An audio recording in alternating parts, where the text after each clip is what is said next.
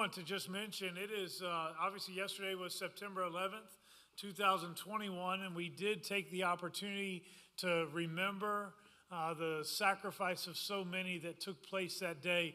One of the things that was a highlight for me that came from that time period, obviously most of us probably remember where we were when all of those things began to happen. I was living in Colorado Springs at the time, and as being in Colorado Springs, there are so many military facilities close by. Immediately, the airways got shut down. There were no airplanes that were in the air for about a week or so after that, but not where we were. And that's because you had Peterson Air Force Base, Schriever Air Force Base, you had the Air Force Academy, Fort Carson, you had NORAD, you had all these different facilities. I don't know if I've ever seen as many planes as what we saw over that following week. And it's because the United States government was so concerned that there might be a little bit more that was going to take place. So they were trying to protect us. But what stood out to me the most was not what happened through the airplanes and all of the other things that were taking place.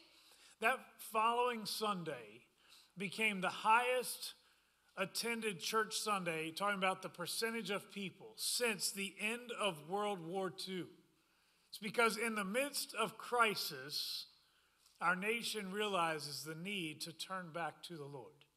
I know that we so often want good things, but sometimes in the midst of some of the difficulty and the hardship, we are reminded of how much we desperately need God. And that was something good that came out of something very evil. I do want to just say, Sherry, when she was up here, she said I made her nervous. There was a reason why I made her nervous. Yeah, it's because I'm taller, that's why. Actually, there was a funeral that I did a few years back, and it was a large funeral, probably about 300 or so people, and the family decided that they wanted to open up the funeral for family members and friends to come up and just share. And of course, I told them, I said, there's a danger in that because some might come up and hijack the service, especially when you have 300 plus people that are present. So when I introduced that time, I just shared with them, I said, I will not tell you that it's time to stop talking. But if you start to talking too long, I will walk over and I will simply put my arm around you, and you know what that means. So sure enough, we get into this, and there are several people that have come up, and one guy comes up and he starts talking. And talking and talking. And there's a part of me that immediately wants to walk over, but I waited. And finally, it got to that point where I realized I didn't have a choice. So I walked over, and just as I was about to put my arm around him, he stopped. He said, "Don't touch me." Because he knew what it would mean, that it was time for him to stop talking. He said, "I'm almost done. It's okay."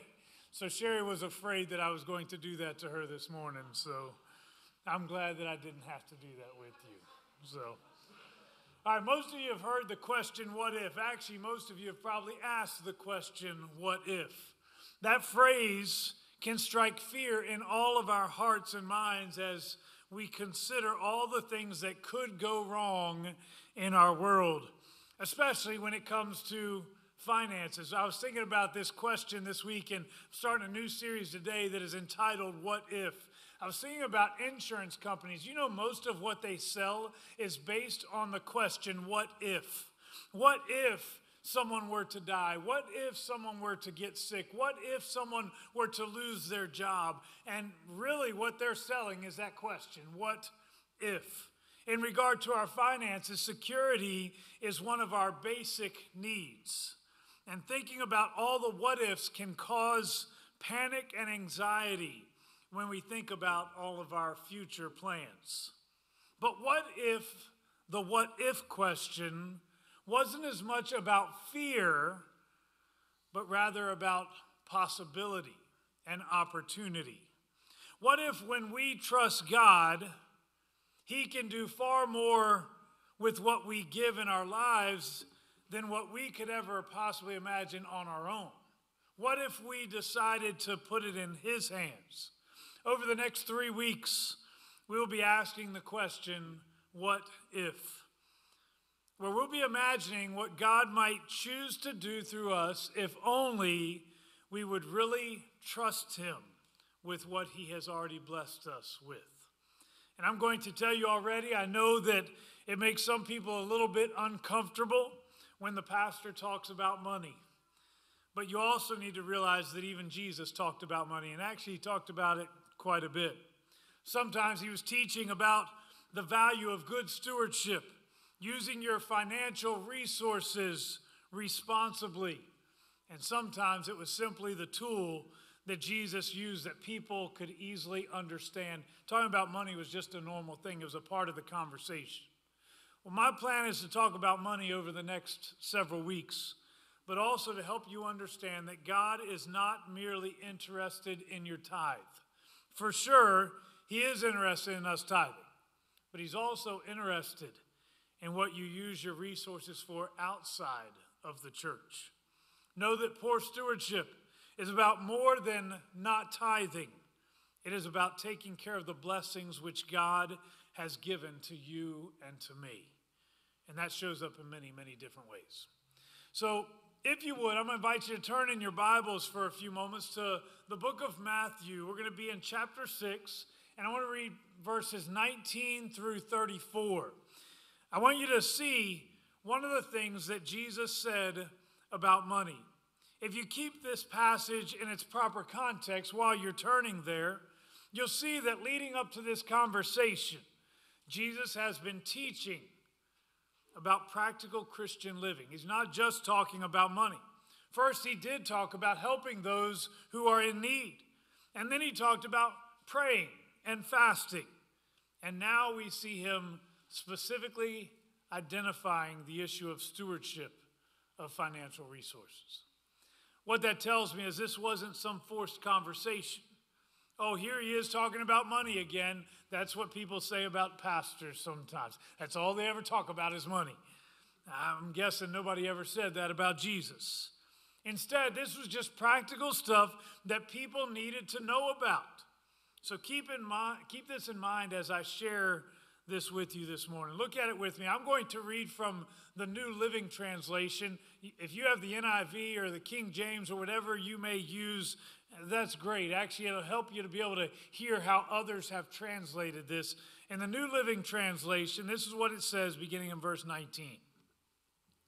Don't store up treasures here on earth, where moths eat them and rust destroys them, and where thieves break in and steal. Store your treasures in heaven, where moss and rust cannot destroy, and thieves do not break in and steal. Wherever your treasure is, there the desires of your heart will also be. Your eye is like a lamp that provides light for your body. When your eye is healthy, your whole body is filled with light. But when your eye is unhealthy, your whole body is filled with darkness. And if the light you think you have is actually darkness, well, how deep that darkness truly is. No one can serve two masters, for you will hate one and love the other. You will be devoted to one and despise the other. You cannot serve God and be enslaved to money. That is why I tell you not to worry about everyday life, whether you have enough food and drink or enough clothes to wear. Isn't life more than food and your body more than clothing? Look at the birds. They don't plant or harvest or store food in barns, for your heavenly Father feeds them. And aren't you far more valuable to him than they are? Can all your worries add a single moment to your life? And why worry about your clothing? Look at the lilies of the field and how they grow. They don't work or make their clothing. Yet Solomon in all his glory was not dressed as beautifully as they are. And if God cares so wonderfully for wildflowers that are here today and thrown into the fire tomorrow, he will certainly care for you. Why do you have so little faith? So don't worry about these things, saying, what will we eat? What will we drink? What will we wear? These things dominate the thoughts of unbelievers. But your heavenly Father already knows all your needs.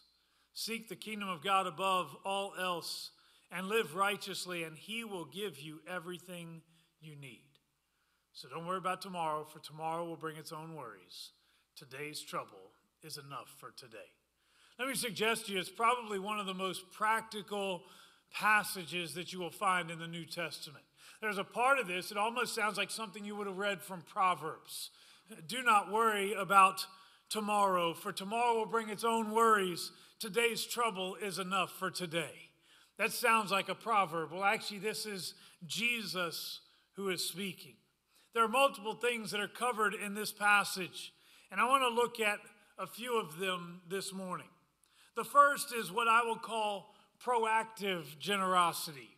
This is in keeping with Jesus' conversation earlier in the chapter as he spoke of taking care of the needy. That's really where this chapter begins. If you see a need and you're able to help meet that need, then do something about it. That's called being proactive, not waiting for the pastor to tell you what you're supposed to do. If you see the need, do something about it. I've heard people say that such generosity is important because you have an open door to share other more important truths with people. They say, I've heard individuals say, people don't care how much you know until they know how much you care. That's what my pastor used to say all the time when I was growing up. And while I agree very much with this statement, it's not the reason that we meet the needs of others. We meet the needs of others because we are the hands and the feet of Jesus Christ. When you see a need that is present in your life, maybe a friend, a family member, someone you pass by on the street, someone who is hurting, you do whatever you can. That is being the hands and feet of Jesus. Do whatever you can to meet that need. You don't need the pastor to tell you what to do. And you don't even need to get anything in return. It's called generosity, proactive generosity. Let me suggest to you that the one who is proactive in generosity does not ask about what it is going to cost me. Instead, they ask about what kind of difference can they make through their resources. It's not about what they're going to get back, but it's what they already have, and they have the opportunity to invest in someone else. That's their what if question, not what if I do this, how is this going to hurt me, or how much is this going to cost me, but how much of a difference can I make by being generous in the lives of other people? But such generosity does not begin and end at a local food bank. It also includes the tithe. Did you know that tithing is actually an act of generosity? Now, I will say there's a difference between generosity and tithing, and we'll look at that in the coming weeks. But I want to encourage you today that as we are proactively generous, we also should be faithful in tithing. Tithing is an interesting term because it's one of those terms that we do not use outside of the Christian church. There are many ideas regarding what tithing actually means. That's why statistically, according to George Barna research, among those who would call themselves Christians, just over half, 56%, give a tithe on a somewhat regular basis. Now that sounds really good. You're talking about over half of the church. But even among them, the average amount given is estimated to be between around 2.5% of their income. So let's start today by identifying what a tithe is not. The first thing that we see is that the tithe is not a tax. You have all this in your bulletin, so hopefully this will help you follow along. In Luke chapter 18, Jesus tells a story of two people who gave their tithe. Listen to it beginning in verse 10. Two men went to the temple to pray. One was a Pharisee, and the other was a despised tax collector. The Pharisee stood by himself and prayed this prayer, I thank God that I am not like other people, cheaters, sinners, adulterers. I'm certainly not like that tax collector. I fast twice a week, and I give you a tenth of my income. But the tax collector stood at a distance and dared not even lift his eyes to heaven as he prayed. Instead, he beat his chest in sorrow, saying, Oh God, be merciful to me, for I am a sinner. I tell you, this sinner, not the Pharisee, returned home justified before God. For those who exalt themselves will be humbled, and those who humble themselves will be exalted. You know, it's interesting that they both gave the required amount when they went to the temple. They both prayed and then they both gave what they were supposed to. Yet Jesus says that only one of them returned home justified before God. You see, if this were just a tax, then the heart is irrelevant. When was the last time the IRS asked you how much you appreciated the opportunity to give back to them? Do they care if you're a joyful giver? Of course not. They just want their money. Actually, they want your money. But God is just as concerned with the condition of your heart, if not even more so. It's not a tax. The second thing that I want you to know today is that the tithe is not the leftovers. Don't you love leftovers? I actually do love leftovers. Man, I could eat the same pizza at least 3 or 4 days if it would last that long. I could eat leftovers all the time. I love it. But the tithe is not your leftovers. In Malachi chapter 1, the people of Israel are being called out for their lack of respect for the Lord. And of course they plead ignorant. I don't know what you're talking about. What do you mean that we haven't given respect to the Lord? Well, Malachi's response to them is pretty direct. Listen to Malachi 1:8. When you give blind animals as sacrifices, isn't that wrong? And isn't it wrong to offer animals that are crippled and diseased? Try giving gifts like that to your governor and see how pleased he is, says the Lord of heaven's armies.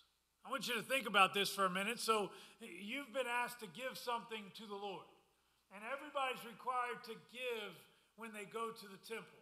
So you're supposed to bring an animal, and it's supposed to be something that basically shows your appreciation, your gratefulness for God's faithfulness to you. So you look, and you've got these healthy, beautiful animals that they're producing all kinds of fruit. And then you got this other animal that's diseased and about to die. Well, you know what? I could give that one. It wouldn't even cost me anything. That would be great. So that's what the people are doing. They are literally giving God that which is completely useless to them, something that is of no value whatsoever. Well, you don't give to God what is left over. You don't give him just the things that really don't matter to you, things that you couldn't use anyways. Instead, you give your best to the Lord. What too many of us do is we spend money on everything else. And then if there's anything left over, then we'll put money in the plate on Sunday morning. So we've paid for our dinner and a movie, our cable bill, tickets to the game, a nicer car, whatever else you can think of.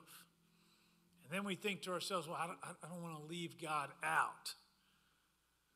But God expects more than the leftovers. We'll look at this a little bit later in the series, but God is the one who gave all that you have in the first place. So it makes sense that he deserves our best and not just what's left over. That's why Numbers 18:29 instructs the people of God that you must be sure to give to the Lord the best portions of the gifts given to you. Give God your best, not your leftovers. There's one more thing that I want to point out that the tithe is not this morning. It is not optional for those who are in the body of Christ. Listen to the words of Deuteronomy 14, verse 22 through 23. It says, "You must set aside a tithe of your crops, 1/10 of all the crops you harvest each year.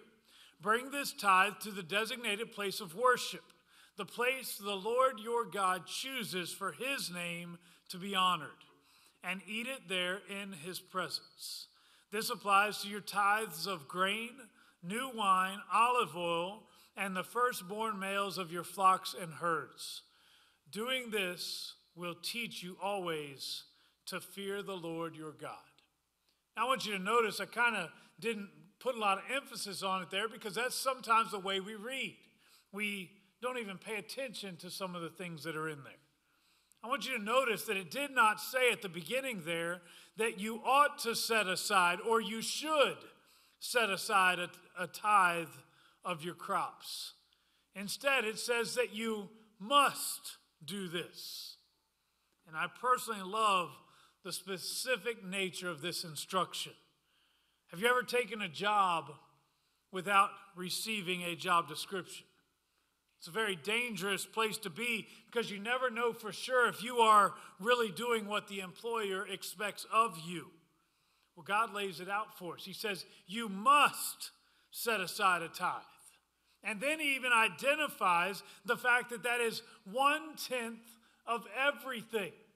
Remember earlier I said that 56% of those who call themselves Christians, who are faithful in attending church, tithe on a regular basis. But the average amount that is given is only about 2.5%. Well, this creates a little bit of a problem because God actually expects 1/10. Now, some would suggest that this really doesn't apply to us. We're talking about the Old Testament and its law, and we are now a New Testament believing church. Okay, I'm going to give you that. But you should know what the New Testament says as well. First, Jesus proclaimed that he did not come to abolish the law, but rather to fulfill the law. That means that the same law from the Old Testament in regard to issues like tithing, that same law should still apply. And to be specific with the instruction on tithing, I want you to listen to Jesus' words from Matthew 23, verse 23. He's addressing the hypocritical teachers of the law, who they tithed, but they lacked justice, mercy, and faith. And he says this to them, you should tithe, yes, but do not neglect the more important things. Did you catch what he said there? This is New Testament. This is actually Jesus and his words. You should tithe. Maybe this is a New Testament principle too.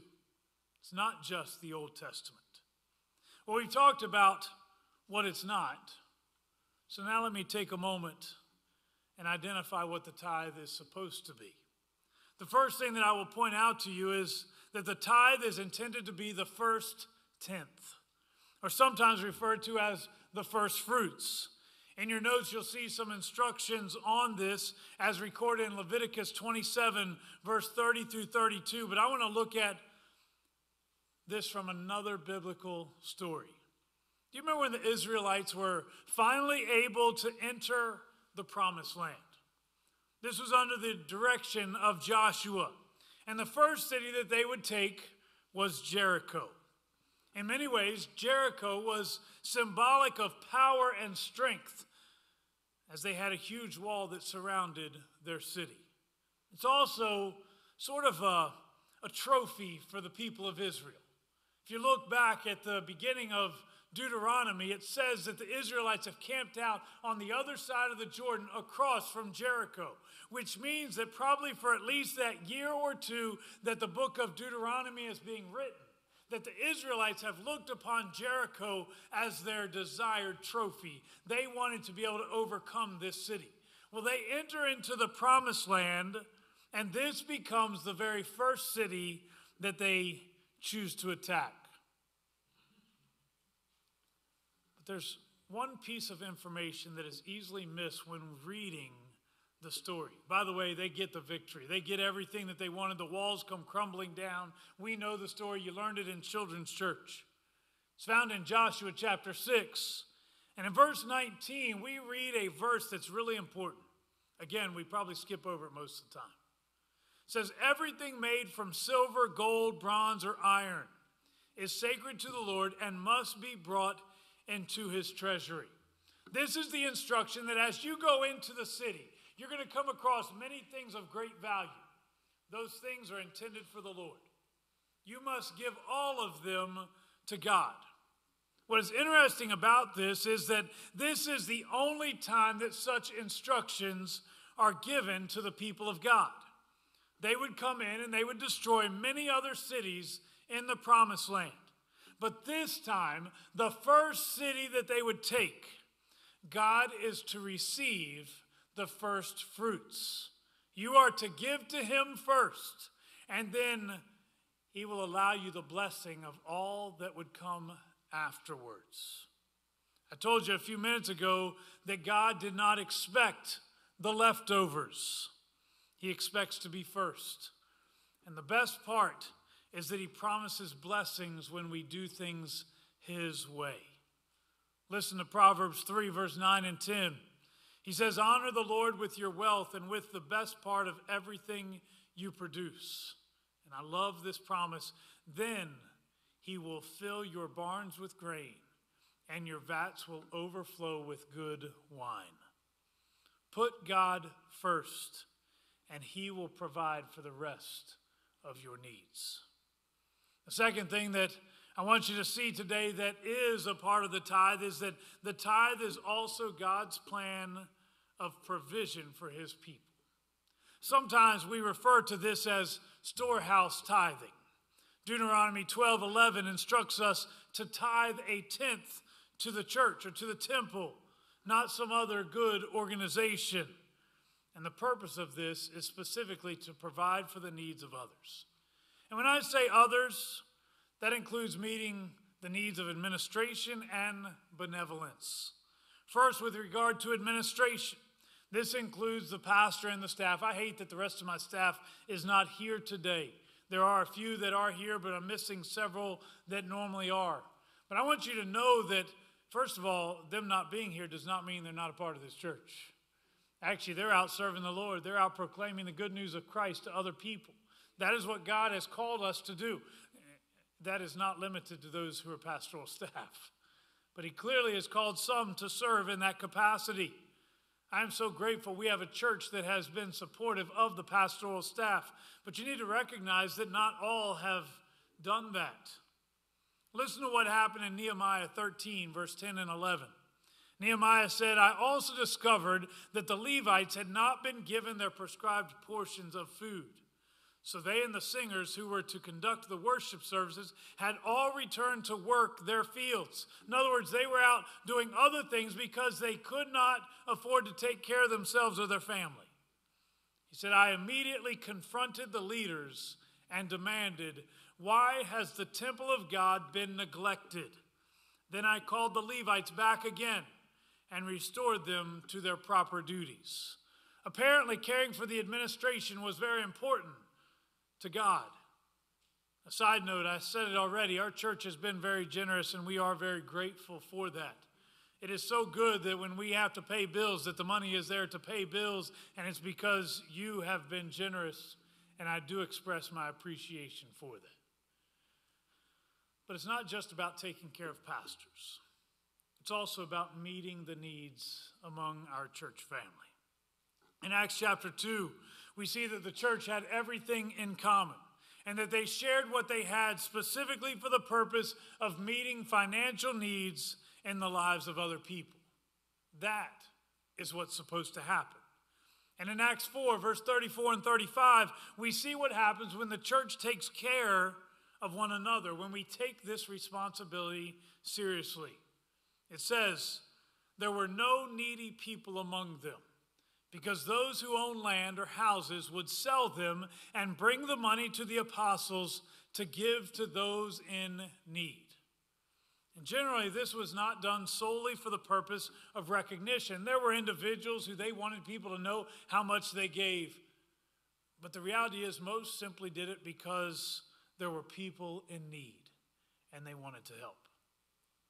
You have no idea how good it feels to know that your generosity is able to make a difference in the lives of other people. Sometimes we give and we don't even realize the difference that it's making. On many occasions, I've been the one who was able to deliver your gifts to those in need. And I got to tell you, it feels amazing. As the pastor, to be able to see needs that are being met and to know it was because people chose to be generous, it is an incredible blessing. To know that a family didn't have what they needed to put food on the table or to pay for electricity, and your generosity helped make it a reality for them. It's amazing. Over the years, I've had the privilege of being on the giving and receiving end of such generosity, and it really does matter. I can never give names, but there are other people who are here today that have been on both sides of this equation. Some of you have had needs, and you knew that this church was the place to turn for help, and I love that.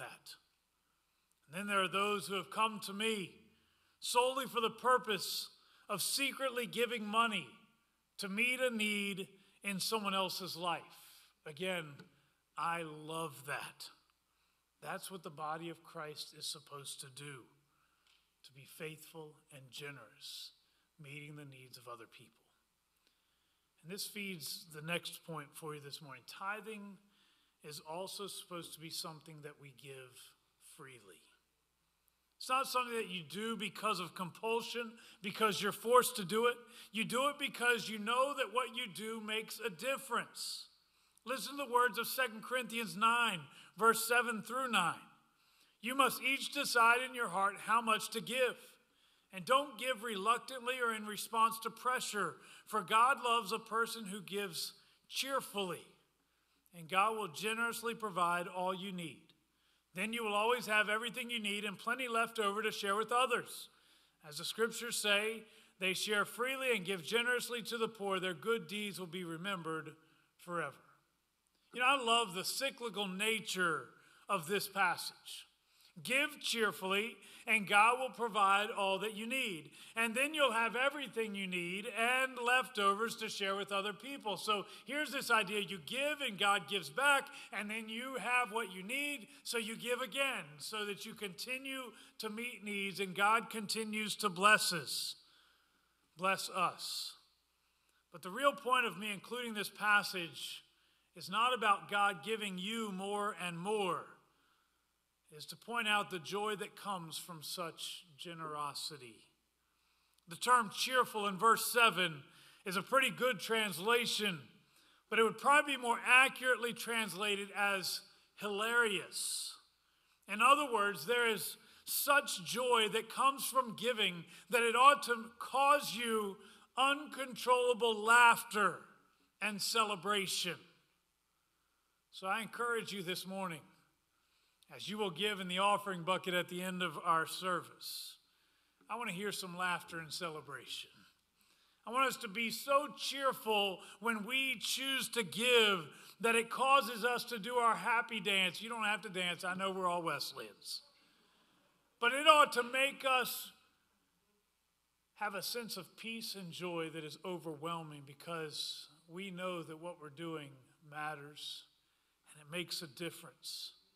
Some will not give in the service. Some give online. If you got to dance around your table because you're at home doing this, you dance around your table. Let other people know the joy that comes to you simply because you're doing what God asked you to do. Think about the lives that are being touched by your generosity, the needs that are being met, the gospel message that will be proclaimed because you chose to be faithful in tithing, and rejoice over the opportunity that you have to be involved in such a great work. I got a couple more items that I may skim over a little bit here just for the sake of time. But something else that a tithe is intended to be is, I put in your bulletin, regular. In 1 Corinthians 16:2, Paul instructs the people saying, on the first day of each week, you should each put aside a portion of the money you have earned. Don't wait until I get there and then try to collect it all at once. In many ways, this is about being responsible. And this is something that many of us will struggle with when it comes to money. In the coming weeks, we'll talk about this a little bit more and the value in us living on a budget. But too many of us we operate on the idea that if the money is in the bank account, then I can spend it. The problem with that is that sometimes such money is needed elsewhere, so this will create a problem for us. Maybe this isn't an issue for you, so I want you to hear how this works for far too many people. Imagine you've got money that you owe on your vehicle tax. It's sitting in your bank account. That bill is not due until next month, so you almost forget why it's there. Then your sister calls and says, well, do you want to go to the beach with me? I don't know. Let me check my bank account. Oh, good. Somehow I've got an extra $400 in there. Then that creates a problem next month when you got to pay your vehicle tax that is coming due. So often what happens is we put off the things that we know we ought to do until we reach a point where now it's too big for us to do it. I've had individuals that sometimes they'll come to me, and it's one thing, I guess, if you're really good with stewardship and budgeting and all of that stuff, but I'll have people that'll come to me and say November, because the end of the year is coming and they want to make sure that they get all their tithes in this year so they'll get their tax deduction, which, by the way, I love when people decide to give extra money during those time periods because it's still beneficial to the church. But what happens so often is they'll come to me in November and say, well, Pastor, can you find out how much I still need to give on my tithe for this year? And most of the time I have absolutely no idea. I don't check the giving records of every individual, and I will say that I do ask Kadar to let me know if there's ever a board member that's not tithing, because I don't think you should be in leadership if you're not tithing. Same thing with my staff. That's the only way that I even look into that. But people ask me, can you just find out if I need to give anything else for the end of the year for my tithes? And again, it's great if you got a bunch of money sitting in savings, but sometimes it's been since May. And now you want me to find out how much you need to give in December, and that's a lot. And sometimes you're just not going to catch up. The same thing happens sometimes with tithing. We intend to tithe, but something else comes up. So Paul tells the people not to wait on the tithe, but rather give it regularly. And by the way, this fits very well with the first fruits principle that I already mentioned. One of the reasons this act of tithing is so important is that it is also an act of worship.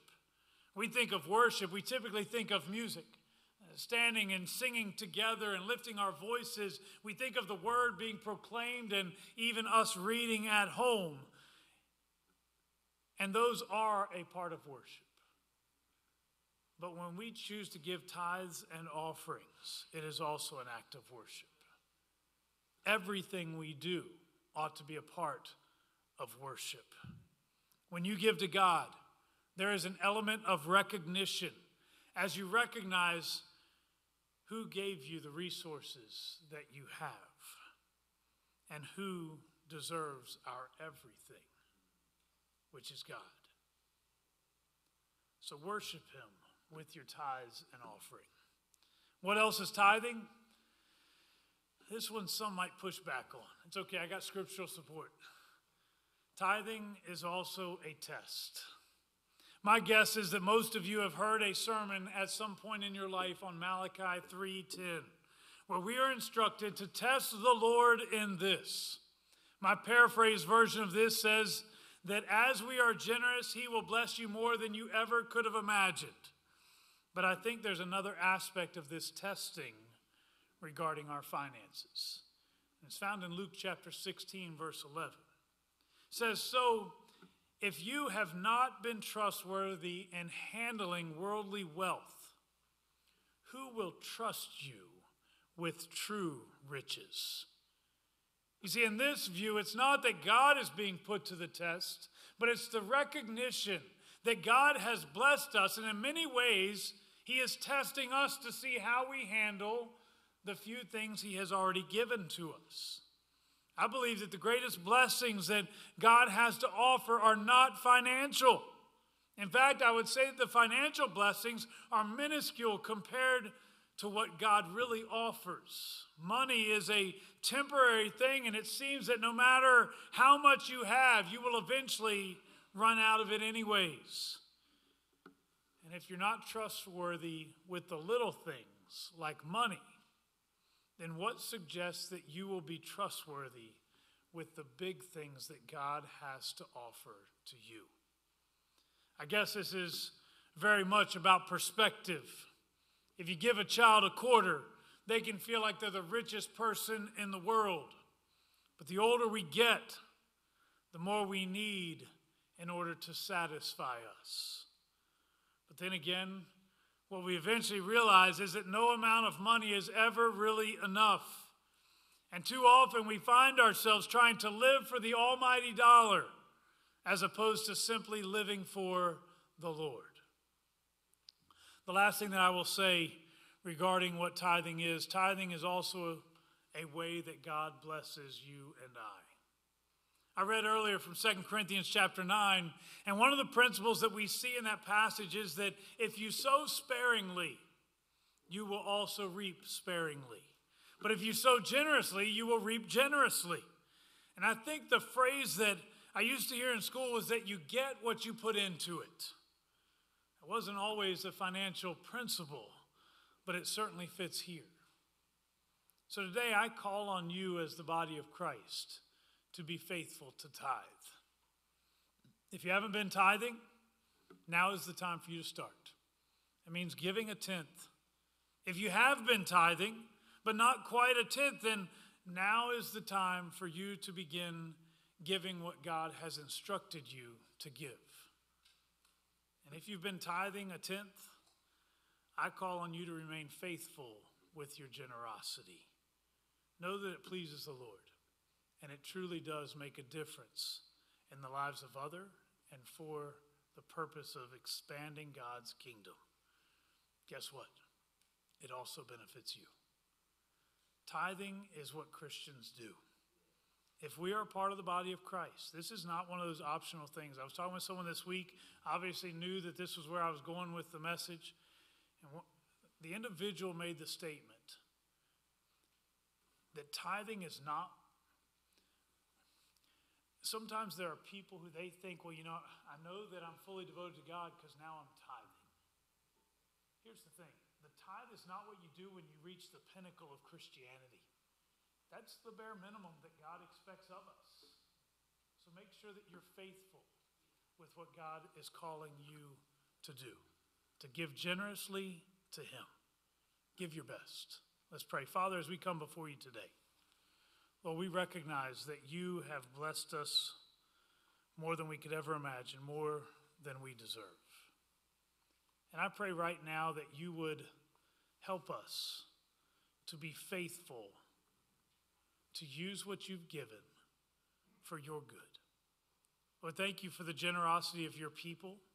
Thank you for the fact that this church has a great track record of generosity. Sherry got up and shared earlier about faithfulness toward giving, and we do celebrate because we have seen the impact of such generosity. When needs arise, we are able to respond. When there are families that need help here in the community, we are able to respond. Whatever it is, we have been so blessed by the generosity of your people. But we cannot say thank you enough for that.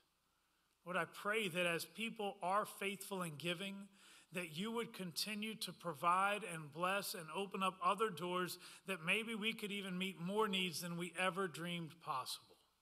Lord, I pray that generosity would result in blessing that would lead to more generosity. But Lord, I pray also that every individual in this room would understand the need for faithfulness in our giving of tithes and offering. Not just when we've got a little bit extra, not just when we got another $20 bill, but Lord, may it become a priority in our lives that we would give our best to you all the time. Father, I praise you. I praise you for what you are going to do through the generosity of your people. In Jesus' name we pray. Amen. I do need to apologize. As I walked away there just a moment ago from the pulpit, I realized that I lost all volume, and it's not the sound man's fault. So when I prayed, I looked down and realized I apparently forgot to turn my mic on for this entire service. Thank you for making up for my shortcoming by having this on the whole time. So anyways, as you leave today, there are individuals who will be set up at the doors so people can feel free to tithe. I do want to also mention some give online. I started to say you'd be free to die. That's not what I meant to say. There are some who give online, and you are certainly welcome to do that. There are some great options to be able to do that. So if you are one of those, make sure you take advantage of that as well. Thank you for being with us today, and go in peace.